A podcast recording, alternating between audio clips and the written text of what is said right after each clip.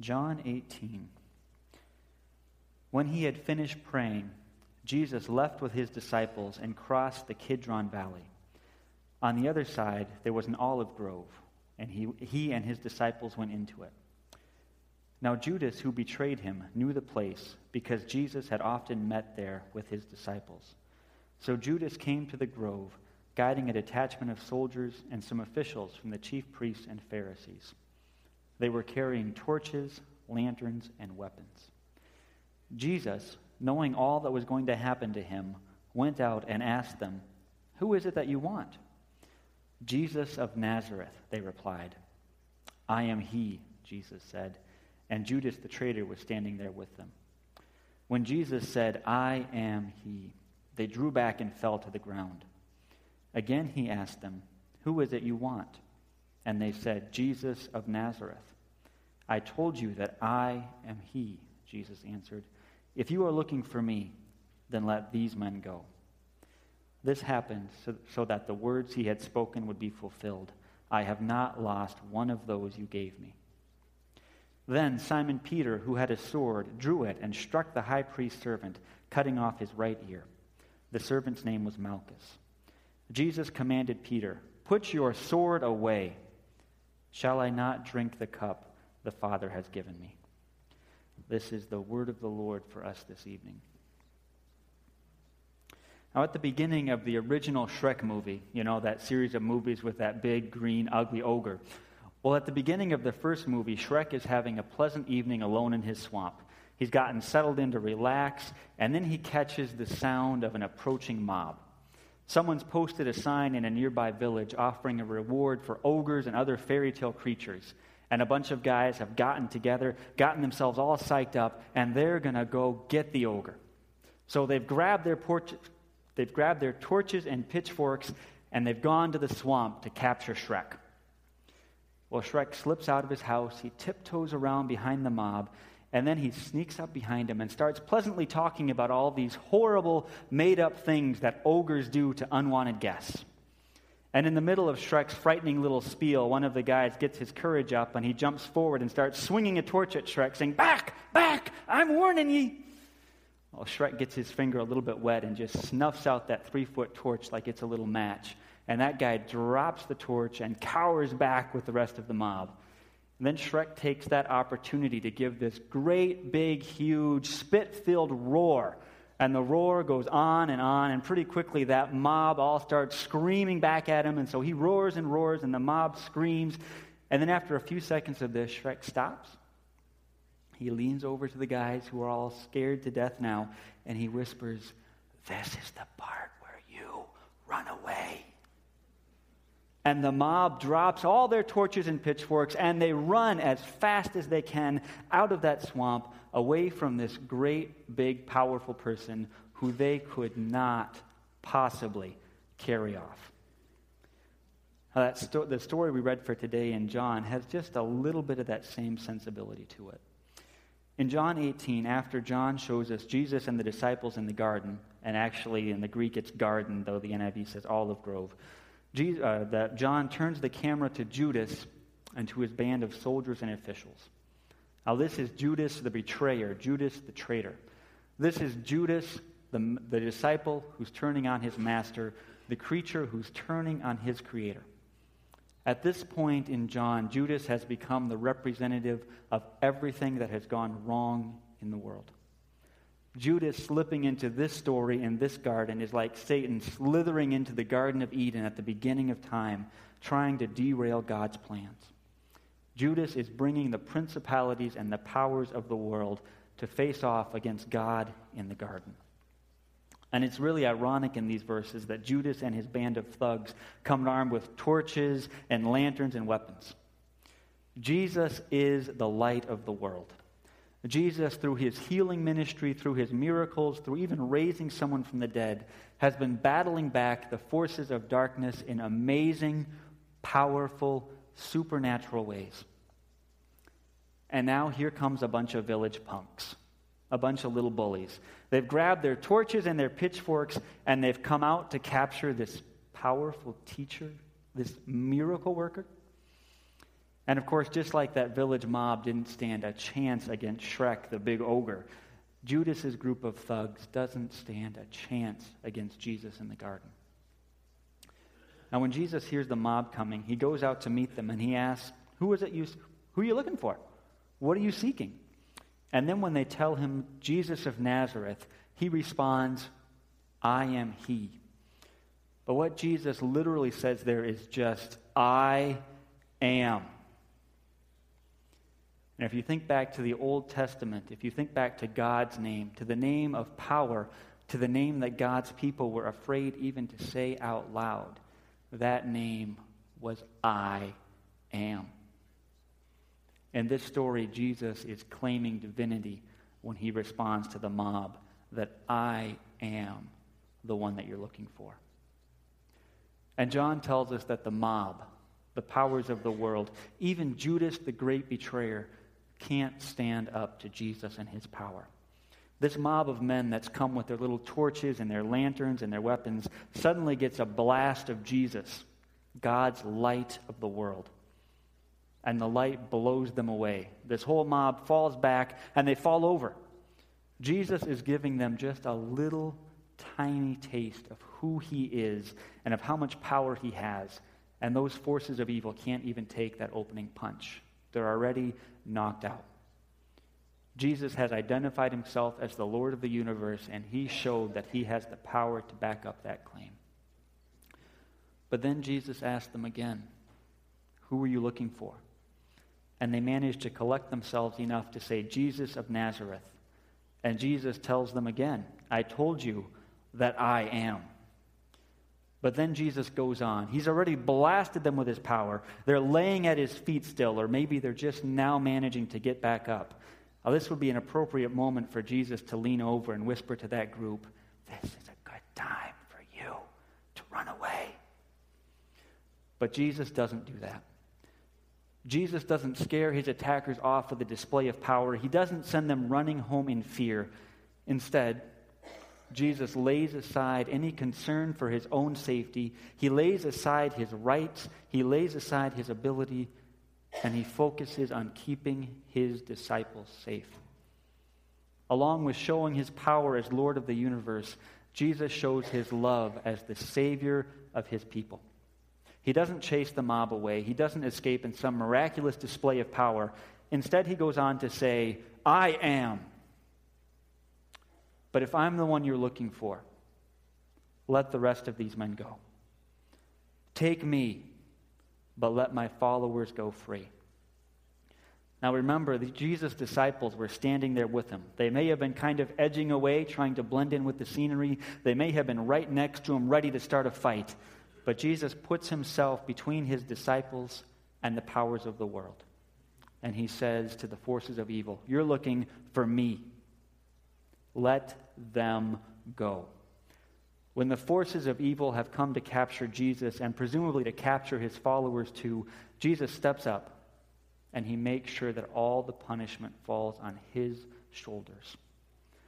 And just like in this text, Jesus saves his disciples, Jesus went on to save all of his people through his suffering, his death, and his resurrection. The rest of the Gospel of John gives us this story arc of Jesus going down and down and down into the darkness until he gets to the bottom and he defeats the darkness and returns as the true light of the world, the Savior of all God's people.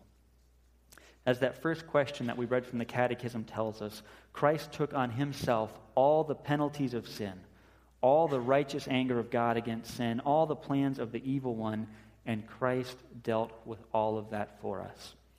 Christ set us free, body and soul, from eternal condemnation, and he gained for us God's grace, righteousness, and eternal life.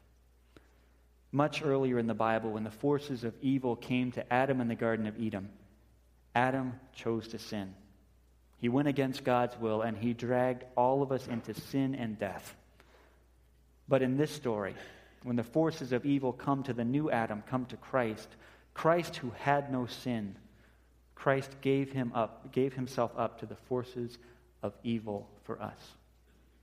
God made him who had no sin to be sin that we might become the righteousness of God. When the evil mob comes for us, Christ steps between us and that mob, and he saves us. When Judas the traitor comes, Jesus the Savior gives himself up to rescue all of God's people. But then, when Judas fades from the scene and Christ the Savior comes more clearly into view, well, then good old Peter steps up, just like Peter always seems to. Uh, last week and this morning, we talked a little bit about Peter. Um, in John 13, in one part, Peter tells Jesus he'll follow anywhere that Jesus goes. I'll even die for you, Jesus says Peter. And now he gets a chance to prove it. And when trouble comes, Peter turns into a sword swinging vigilante. And when law and order break down, when people feel like justice isn't being done, when systems aren't getting it right, vigilantes pop up. And vigilantes are self appointed judges, juries, and often executioners. They are, they're people who see something wrong in the world and they decide that they are going to fix it now. And in this story, Peter sees things going wrong. He sees things breaking badly for Jesus, and he decides to take matters into his own hands.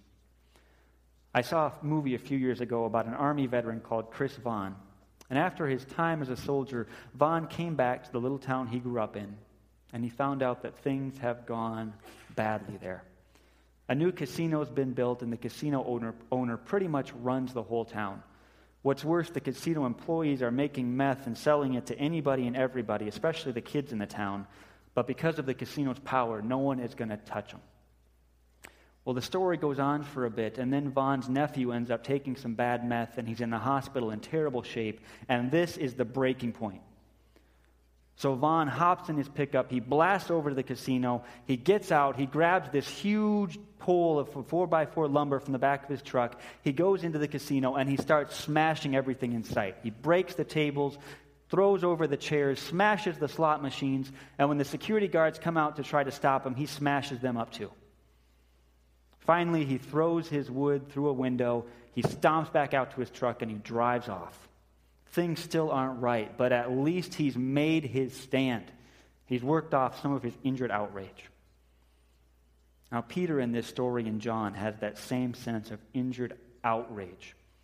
He knows that Jesus is the Messiah. He knows that he's on the right side, and he is going to fight for the right. So Peter grabs his sword and he starts swinging. Now, there's something really good and commendable about Peter's passion to do what's right. He wants to get this good revolution started. He wants to defend his Lord. He's looking forward to the new kingdom, and he'll do whatever it takes to get there, even if he has to use his sword along the way. There's a lot to appreciate about Peter's passion. But in this case, Peter is still getting it wrong. Peter's trying to be the hero in this story, and he's fighting the wrong battle with the wrong weapon. You know, Peter's not alone in wanting to win with the power of his own sword. We probably don't see a lot of ourselves in Judas. But it might not be too much of a stretch, especially for some of us, to see a lot of ourselves in Peter. We know what's right. We know who the heroes and who the villains are. We know what needs to be done. We know that God is bringing his kingdom, and we know that we need to fight to make that happen, no matter what it takes. And there can be something really, really good about that. But sometimes, even when we feel like we're doing the right thing, it's possible for us to be fighting the wrong battles with the wrong weapons. In John 18, Jesus, the true Messiah, not the worldly Messiah, but the Messiah sent by God, is going to win but he's going to win by the power of his suffering. Remember, Jesus is entirely in control of this situation. Jesus could disable all of his enemies, and he has already in this text, just by saying a couple words. But in John's story, Jesus, yeah, he's going to be the hero, and Jesus is going to be the only hero in this story, but he's going to be an unexpected kind of hero. Instead of taking on evil with a swinging sword and battle cries, Jesus is going to take on evil by becoming a suffering servant. While Peter wants to use the sword to solve all his problems right away, Jesus is getting ready to tread a different path, to lay down his very life for his followers. So, unlike Shrek, Jesus doesn't go on screaming at his enemies and chasing them out of the garden. Unlike Chris Vaughn, Jesus doesn't grab a big hunk of wood and start beating everybody up. When Peter the vigilante whips out his sword, Jesus the suffering servant tells him to put it away. God's plan doesn't require vigilante justice. This is not going to be a display of power on power, sword against sword. This is an act of chosen suffering. John so shows us a Jesus who, by submitting to suffering, is going to subvert and do away with all earthly power by a greater power. When all earthly hope is lost, when it seems like there's no hope for things to work out right no matter what we do, Jesus takes over and he carries us the rest of the way home. Sometimes Jesus doesn't conquer by the sword, he conquers by drinking the cup of suffering all the way to the bottom, and then by turning that into new life. Salvation does not come to God's people through Peter's swinging sword, and it doesn't come through our plans. It's not about what we do. It's not about how hard we fight for righteous causes. It's not about how much good we do in our lives. Salvation isn't even about how hard we believe or how much we can work ourselves into a sincere feeling of faith. This is all about what God has done and what God is doing on our behalf. Jesus suffered and died for us. Even if we aren't good enough, even if our faith doesn't seem strong enough, even if things don't seem to be going the right way, Jesus has suffered for us and in suffering, Jesus has conquered evil forever. Christ really was the only necessary, sufficient atoning sacrifice. He suffered to set us free, body and soul, from eternal condemnation and to give us new life in Christ. If today you belong to Jesus, you are now free from condemnation. You now have grace, righteousness, and eternal life. If you believe in Jesus, you don't need to be a sword swinging vigilante, either to guarantee your own salvation or to make God's kingdom come in this world. Jesus' work has already saved all of us, and God Himself is at work to make things right in this world. So we still do good things, we still fight for the right, we still support just causes. But at the end of the day, when it comes down to it, we put our swords away and we follow Jesus' plan. We throw ourselves on God's grace. We wait on God's timing. And we trust that Jesus really does know what he's doing. When Judas betrayed Jesus, Jesus gave himself up to save his people. When Peter took up the sword to fight for Jesus, Jesus laid aside earthly power in order to defeat evil forever by a greater power. In our lives, when it seems like darkness is going to win, when we've been betrayed, when things are not going well for us, Jesus is still our Lord and Savior. Jesus stood in the face of all the powers of evil, and Jesus chose to embrace suffering, to drink the cup of destruction and judgment all the way down in order to save us. When Jesus sacrificed himself for us, he really did set us free, body and soul, from eternal condemnation and gained for us, for each of us, God's grace, God's righteousness, and God's eternal life. Let's pray.